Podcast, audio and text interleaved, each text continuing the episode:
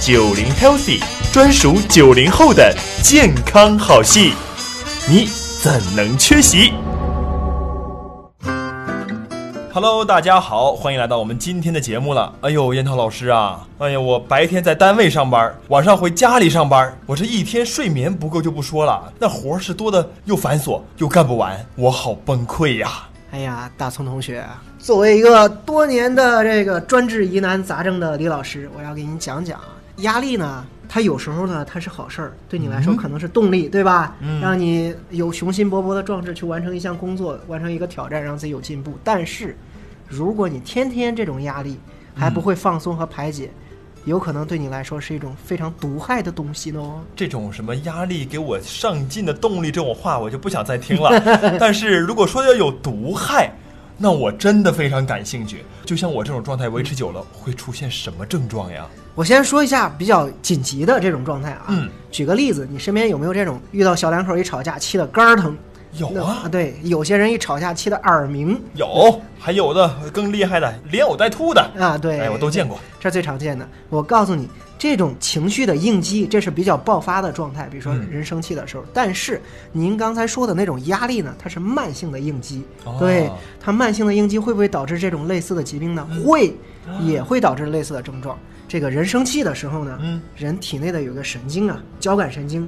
会止不住的，它要兴奋起来，哎对它刺激你体内的，比如说你的肾上腺素开始飙升，让你有一种想打人的冲动。这时候人生气的时候，对没吧？错没错。按捺不住。但是人交感神经兴奋的时候呢，同时也会调动你体内的另外一个免疫细胞，叫粒细胞。粒细胞，你体检一定看过什么嗜酸性粒细胞、嗜碱性粒细胞哎、没错中性粒细胞。这粒细胞它平时有个功能啊，它是帮着你去杀菌的，哎，是好的。，对，抗感染、抗免疫的。但是，嗯一旦你的交感神经过于兴奋，它就刺激了大量的粒细胞哎呦去增殖出来。那它杀菌的时候，通过什么呢方式去杀呢？释放自由基。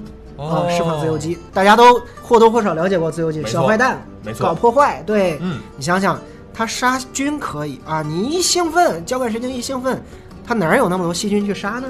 那是啊，那这种小卫士啊，嗯能杀菌的时候是好事儿。嗯，那人一多了，闲着没事儿干，那不得造反了吗？对，它要搞破坏了。好，这时候呢，它就攻击一下你的肝脏，哎哎，呦肝儿疼，对，啊，攻击一下你的胃啊，胃溃疡哎疼；呦，攻击一下你的耳膜啊，耳朵耳鸣了。哎呦，这生气下来，嗯结果很严重啊。对，所以说这个生气导致的危害很常见啊。我刚才说了，气得肝儿疼啊、胃疼啊、嗯对耳鸣啊，你长时间这种工作的压力会不会导致这种症状呢？会，啊，为什么呢？因为你长时间的这种压力会让你的交感神经啊嗯一直兴奋，它就一直在一个兴奋的状态，时间长，长此以往。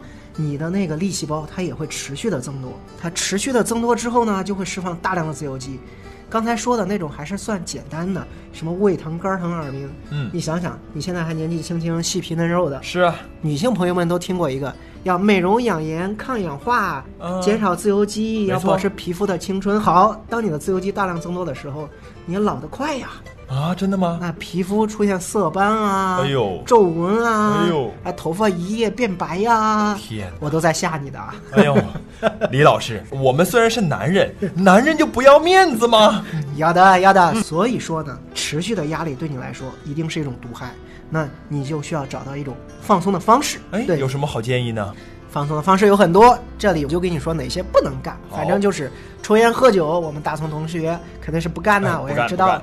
然后呢，漫无目的的去看一些肥皂剧啊，你也是不看的，对不看吧？然后没事儿刷刷抖音呢，我也不知道你刷不刷，哎但呀是，没那个空了。啊，这些东西都是不推荐的。然后呢，我推荐的，嗯，比如说有些人说，哎，我压力这么大，要不要去锻炼呢？没有空啊，没有时间的感觉。但是还是要穿插一些磨刀不误砍柴工，抽一段时间去锻炼，一定能让你放松下来。你认为锻炼的时候，哎，我的身体很劳累，其实反之不然，这时候你的大脑是放松的状态，它反而可以让你紧绷的那个交感神经慢慢的放松一下。然后在你运动之后呢，除了能让你的交感神经有一个放松，而且还能让你的体内分泌一些快乐相关的激素，比如说你的多巴胺哎开始分泌出来，让你开心一哎下。确实哈，，啊对，所以说，当你有压力的时候，李老师是给你推荐的，抽烟喝酒不可取，但是锻炼身体一定是非常有用的。明白了。啊、另外一个呢，我就要说一些玄乎的啊，哦，就我是最感兴趣了。自我催眠听过没？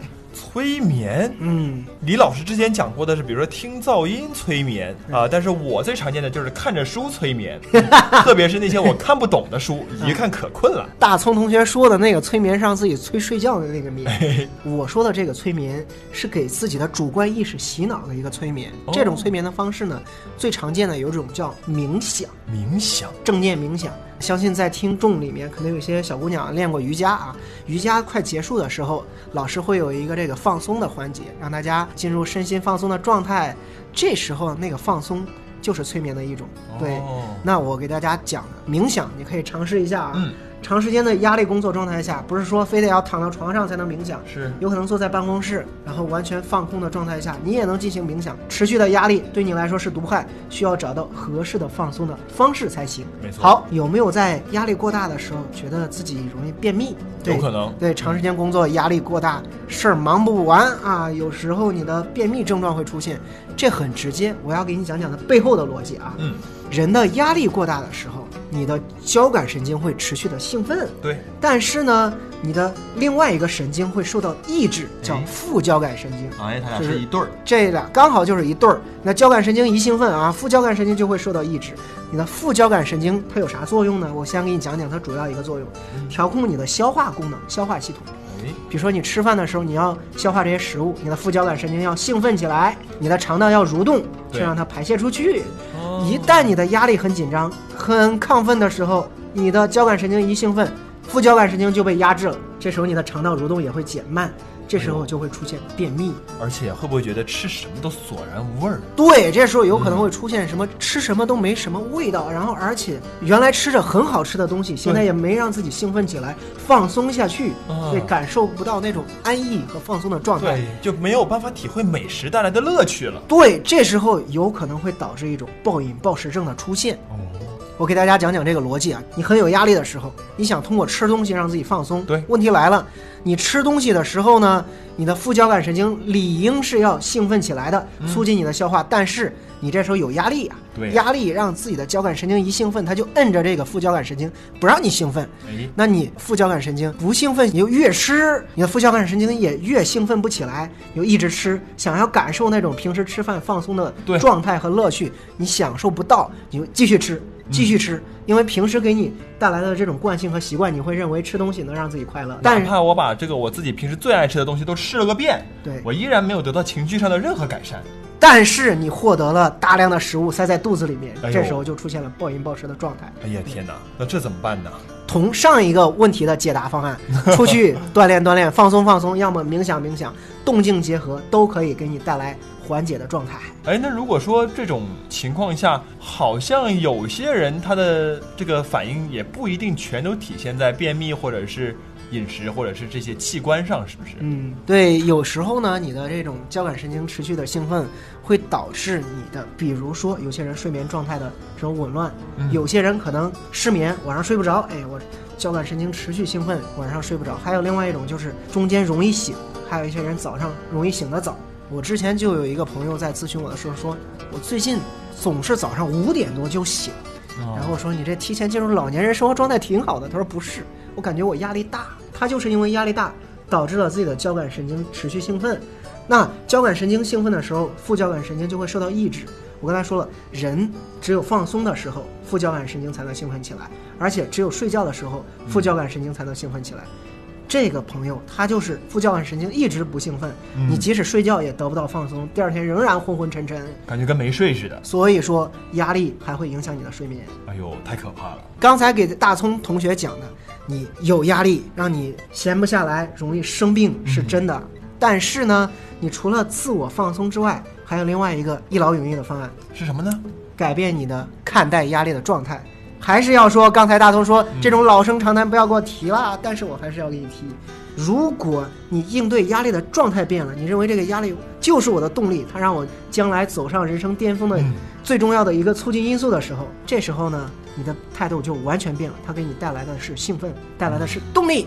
改变应对压力的状态是现在所有的年轻人很需要认知的一课。所以希望呢，所有人都有咱们燕涛老师这么满满的正能量啊！即使有压力，要相信它只是你成功路上的一块垫脚石，越过它，你就超越了自己。